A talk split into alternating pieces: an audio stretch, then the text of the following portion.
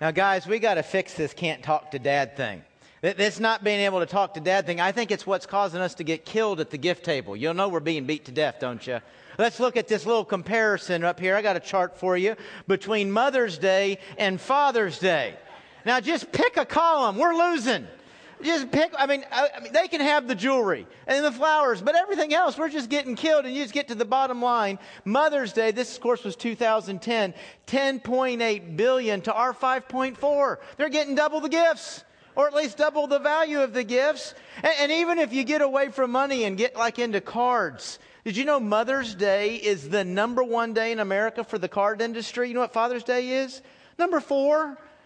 I mean, I think we've got to like beat Christmas to crack the top three. I mean, good luck with that, okay? I mean, how's that going to happen? Now, mom did get a head start at this, okay? Uh, Congress declared Mother's Day to officially be the second day in May in 1914. Now, we were celebrating Mother's Day back into the 1800s in different times and different ways throughout the country, but by 1914, they said across the country, second Sunday in May. You know when Father's Day, I didn't know this till this, till this week. You know when Father's Day was declared? 1972. 58 years of celebrating mom, and nobody says, What about dad over there in the corner? Not even a nod. Now, the good news is dads were taking this pretty well in stride. As a matter of fact, when dads were shown this chart and asked what they thought of it, 91%, that's a pretty huge percentage, isn't it? 91% of dads looked at that and said, well, that's the way it should be. Mom deserves that. We're, we're pretty comfortable with that. So, Dad, we got that one right. And everybody, we need to encourage Dad when he gets it right. Not because it's so rare that he gets it right. You go ahead and clap for Dad.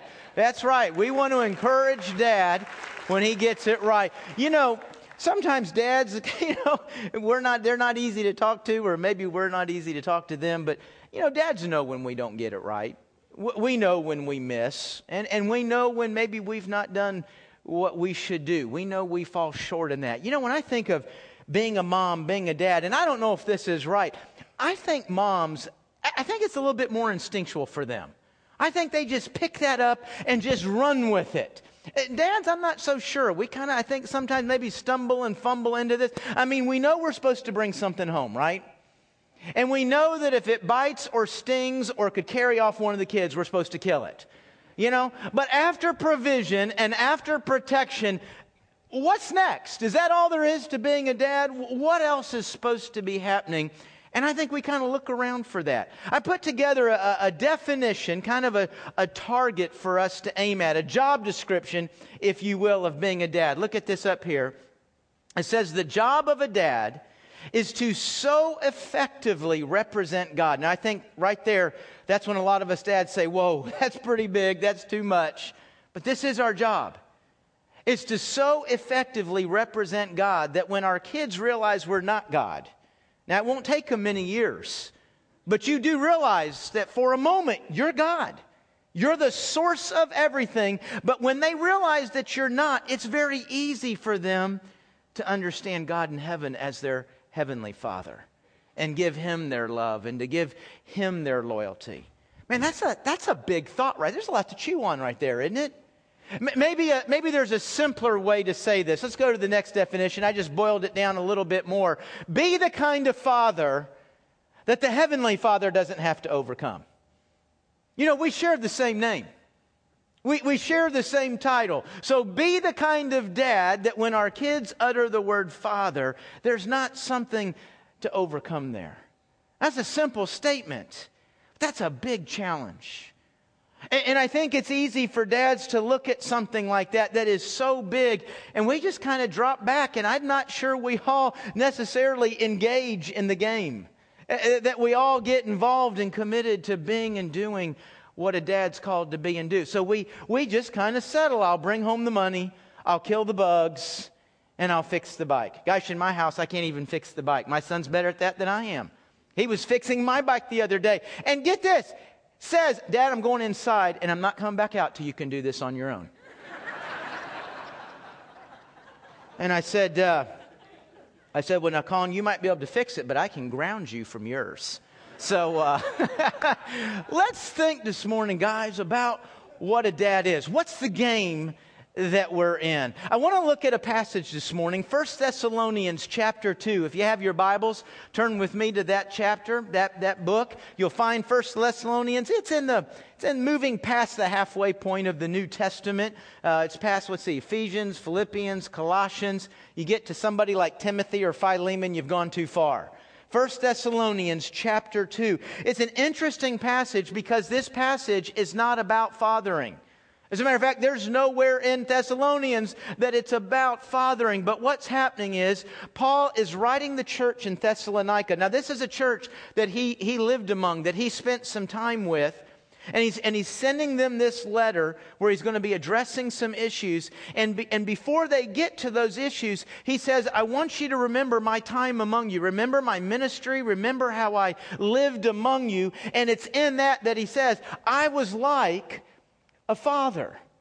And so the passage is not about fathering, but I think gives us one of the most profound passages in all the Bible on what a father does. Let's look at it. It's a short, simple passage, 1 Thessalonians chapter 2, verse 11.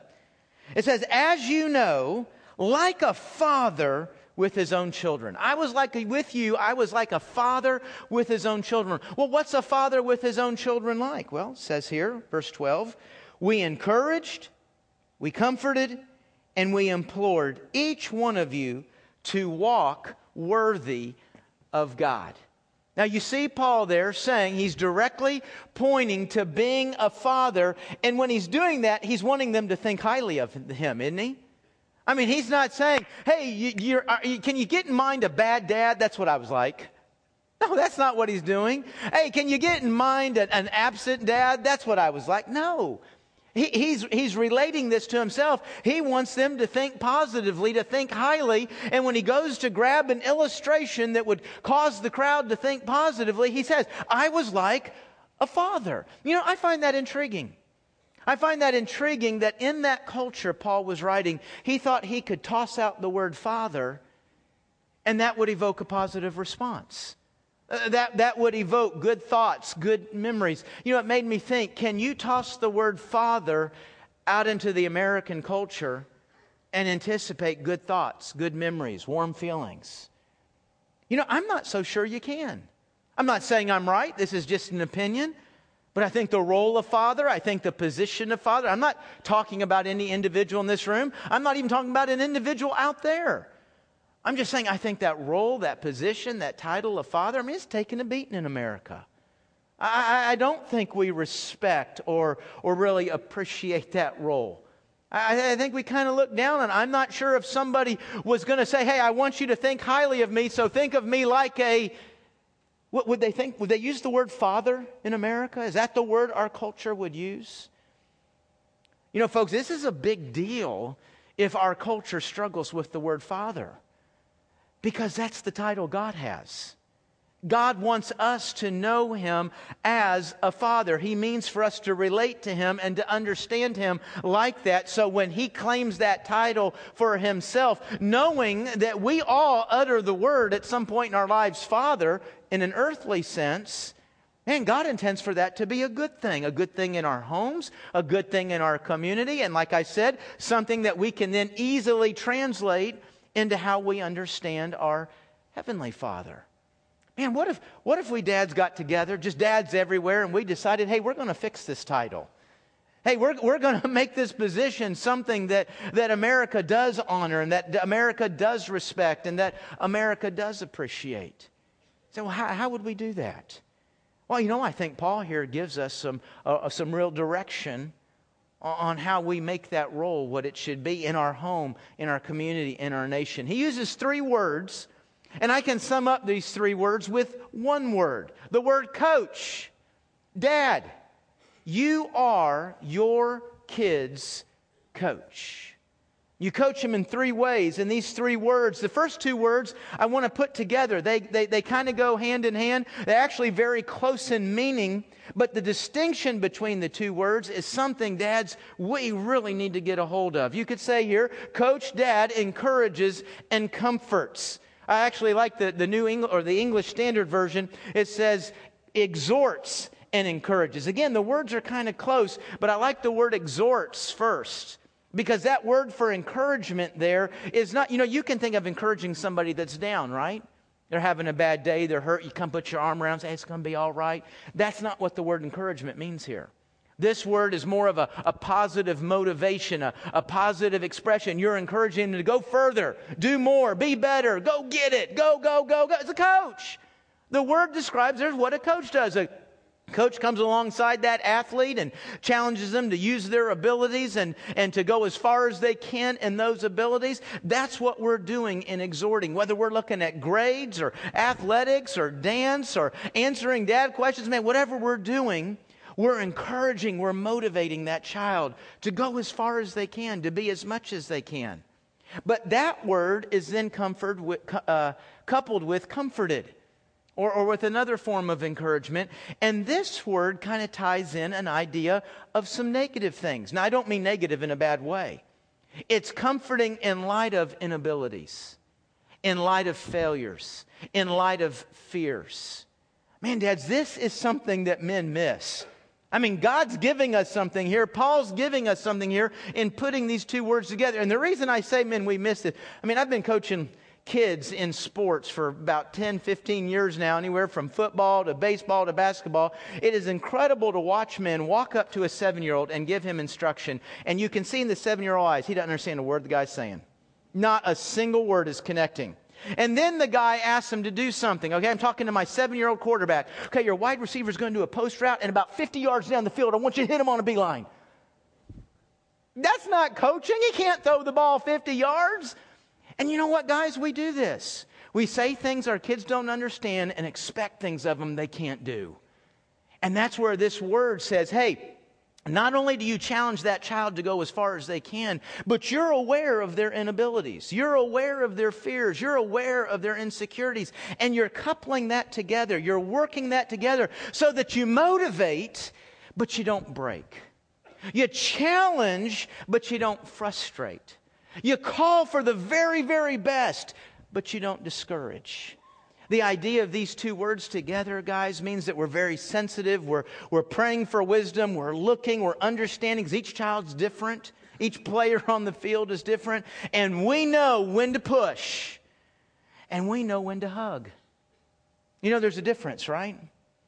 And I find that a lot of dad mistakes are made because, guys, we tend to fall into just one of the two camps. We're either a pusher or we're a hugger. It's not one or the other. We got to have the wisdom and the insight to do both to know when to push, to know when to hug, to know when to motivate, but not to break. See how God puts these two words together and gives us the whole picture of how we're to be coaching our kids. And then Paul comes in with this third word, the word implore. And this word has an, a sense of authority behind it. Dads, you hold a position of authority.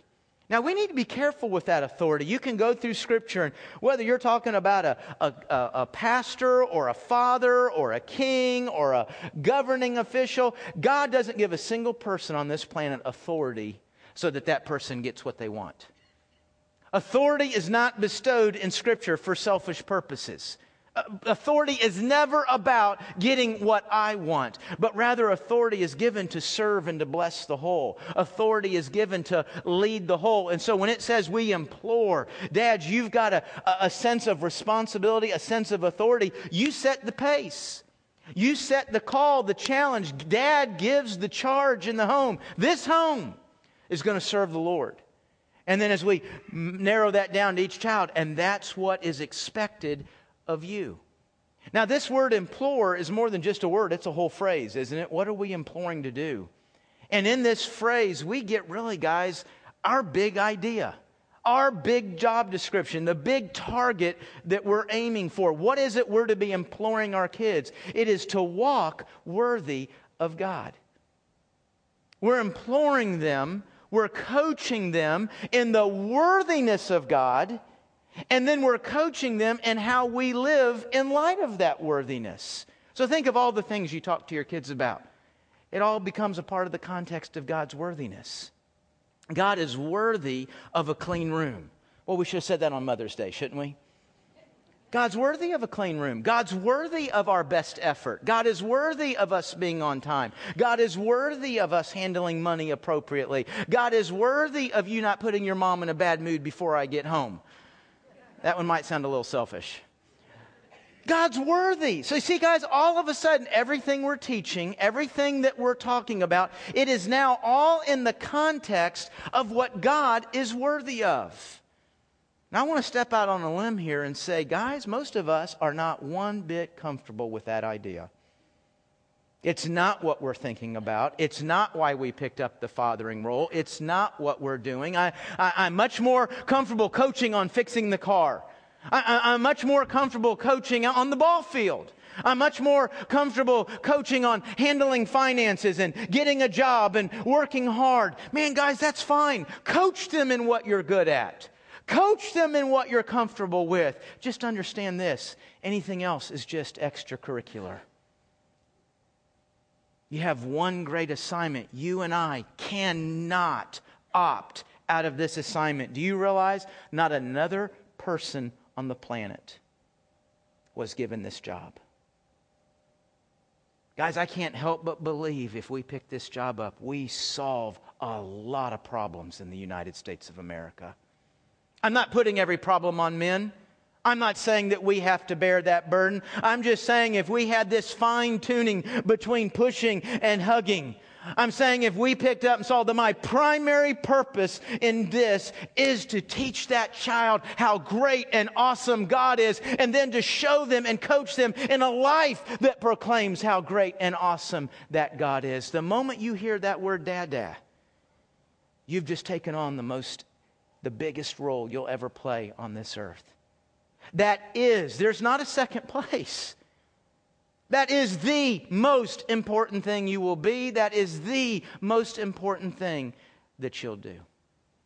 And it is this idea, it is this role, it is this position, it is this title that we come today to honor that we come today to respect. Now, when I use the word today, I say the same thing today I said on Mother's Day. As followers of Christ, we know the concept, the idea of honoring a mom, honoring a dad. That's not an annual event for believers, right?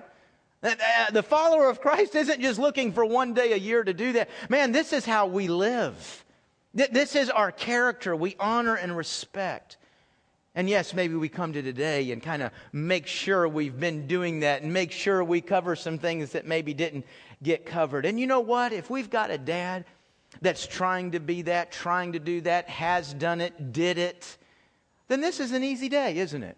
This is an enjoyable day. When you throw that word father out there, it does evoke some positive memories, some positive uh, feelings. It does elicit a good response. And you know what? I find it easy to go to the drugstore and pick out a Father's Day card.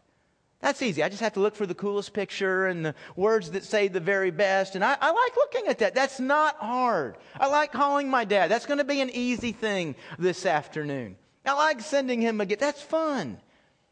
But I say that because I know, I know firsthand that for some, it's a real awkward, it's a real uncomfortable experience to go to the drugstore and stand in front of those cards.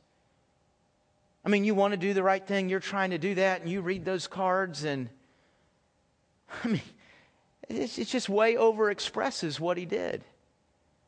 It, it just way over expresses how you feel. I mean, you, you, you just feel like you'd be dumb trying to sign that.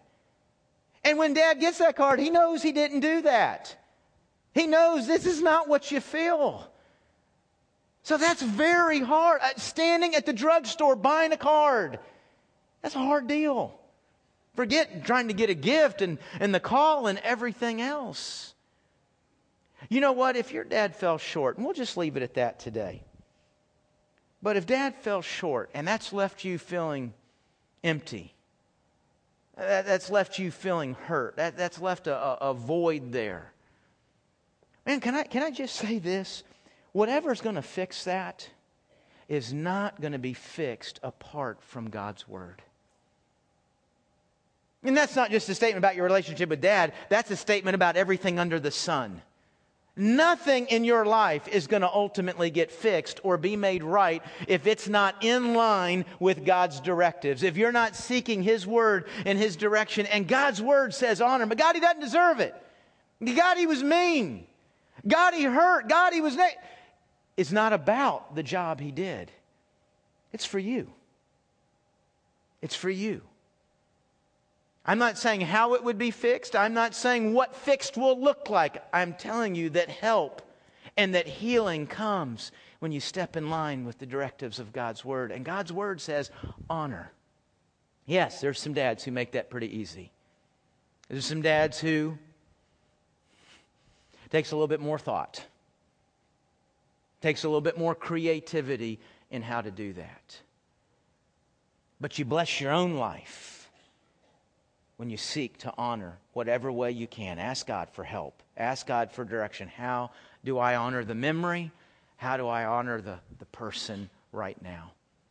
Now, if you believe that you're one of those dads, and this is a hard day, isn't it? Coming to church actually on this day makes it even worse. You hear a message like this, and it, it, it man, it tends to fill you with guilt. You, you, you think about how you failed, you think about what you've missed. Now, you know, if today your child's two years old or eight years old, you might, okay, I'm, I'm going to roll my sleeves. I'm going to take this on. I'm going to fix this. I'm going to get better. I'm going to do this. And, and some of you might be there, but a lot of us, a lot of us don't have a two year old and eight year old anymore. Maybe our youngest is already a teenager. Maybe they're moving into adulthood. Maybe our child lives on the other side of the country and has for 27 years. And so we hear a message like this and we just feel nothing but beat up, and there's nothing I can do to fix it. There's nothing I can do to my, my, my game's over. I'm not, I'm not coaching anymore. That's done for me. No, it's not. The game is not over until God says the game is over, and that will correspond with your last breath on this earth. The game's not over. Now, if they've lived on the other side of the country for 27 years, yeah, you have a limited platform. You don't have maybe every door, every option available to you to begin working on this and changing this. But the game's not over. And, dads, you can begin coaching today what God is worth. As a matter of fact, it is only because of the worthiness and the greatness of God that you might take on a very humbling, very uncomfortable feeling and make a call where maybe you say something like, hey, you know, I just want to say, I know I did some things wrong. I hope, I, I mean, I tried to do some things right, but I know I didn't do this, and I know I was really wrong there. Man, I've been studying God's Word, and, and, and, even bigger, I see what God called me to be, what God wanted me to be. And I didn't, I didn't really take that on. I, I really didn't pick that assignment up. And I'm sorry. That, that's, that's not just a bad thing, that's sin, that's wrong. And I confess that to God, and I, I confess that to you. I'm not implying any response on your part. I'm just letting you know what God's doing in my life. And you know, it might be kind of awkward. I don't really know what comes next, but I'm going to try to pick up what God's called me to be and do. And, and in the limited context and the limited platform we have, I'm going to I'm going to try to be a little bit better at that. Thanks for listening. Thanks for reading. Now, you, you know, I don't doubt that there's at least one person, if not more than that, who are thinking, ah, those are great words. I wouldn't even have the opportunity, I wouldn't have the audience to say that. They wouldn't listen. They, would cut me off halfway through. They'd finish and say, that, That's great, Dad. Thanks. Bye. You know what? You're not responsible for their response any more than a coach is responsible for how they actually play on the field. You're not responsible for playing the game for them. You're just responsible for being a coach. Do you realize if you had a conversation something like that, what you just, watch this, coached your kids in? What you just coached that 17 year old in? What you just coached that 47 year old in? You know what you just coached them in? You just taught them it is never too late to do what is right. That's, that's, a, that's important, isn't it? You know, it's fun to coach your kids. Hey, look how successful, look how good I am. It's fun to coach them in that. But you know what? If your kids ever go through anything wrong, if they ever fail, if they ever fall, who will have coached them in how you respond to failure and falling? So you've got a chance to say, hey, you know what? I failed, I've fallen. It's never too late to get up and try to do the right thing. It's never too late to say you're sorry. It's always right to say you're sorry. Or how about teaching them you know, this is awkward and uncomfortable, but God blesses humility. God blesses repentance. You know what God never blesses? God never blesses arrogance. Do you realize? I'm not going to have that conversation because it's uncomfortable. That's arrogance. You've just said, how I feel is more important to me than what is right. That's arrogance. God's not going to bless that. So you have a conversation like that, whatever context it happens in. Do you realize what you've just coached in? Hey, hey, Dad, that was a big coaching game right there. Uh, Dad becomes the MVP in that moment. May not be fun. The kid may not acknowledge it and recognize it in that moment, but you just coached in some great life principles. It's never too late to start doing the right thing. Well, okay, if I had a conversation, where would I go after that? To your knees.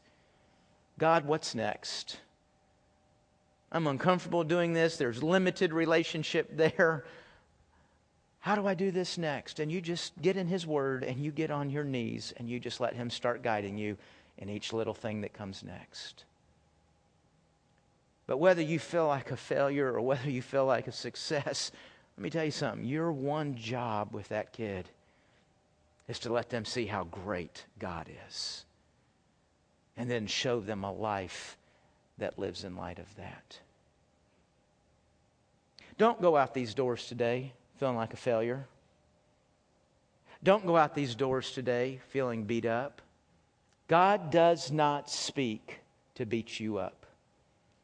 Now, there's some truth that's uncomfortable to look at. we get up in the morning, and that's not comfortable look in the mirror, is it? But we look in the mirror to know what to change, right? We look in the mirror to know what to fix. That's why God speaks. God does not speak to tear you down. God does not speak to show you what a jerk you are. God does not speak to say you're toast. God speaks because when He speaks, there's truth. And in there's truth, there's what? Being set free. Whatever's going to be fixed, whatever's going to be healed, whatever's going to be made right is when you and I step in line with God's Word. So, dads, let's go fire up the grill. Watch the game, the tournament, the race. They're all three on today. Go to work tomorrow, go to practice Tuesday night, maybe vacations around the corner. Go do what you do. But just remember, in every one of those things you do, you're a coach to your kids, whether they're seven or 47. And you're coaching them in how great God is and what kind of life represents that. Amen? Amen. Let's pray.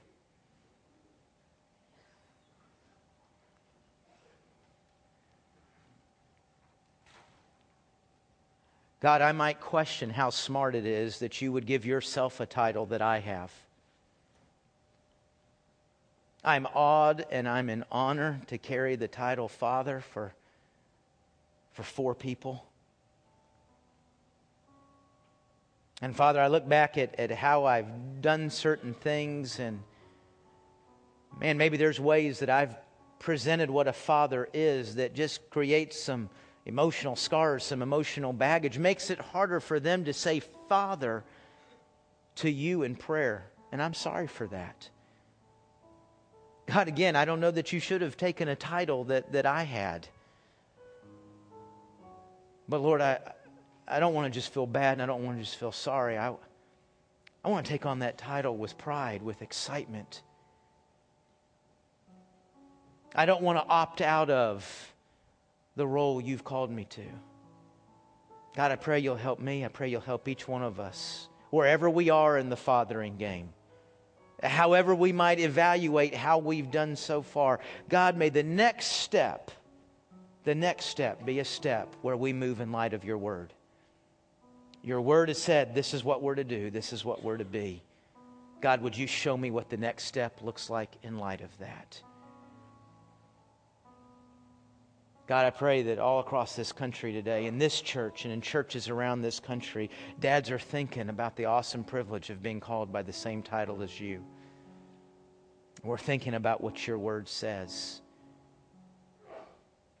God, we pray for change, but I don't know that we ever expect it. God, help our unbelief.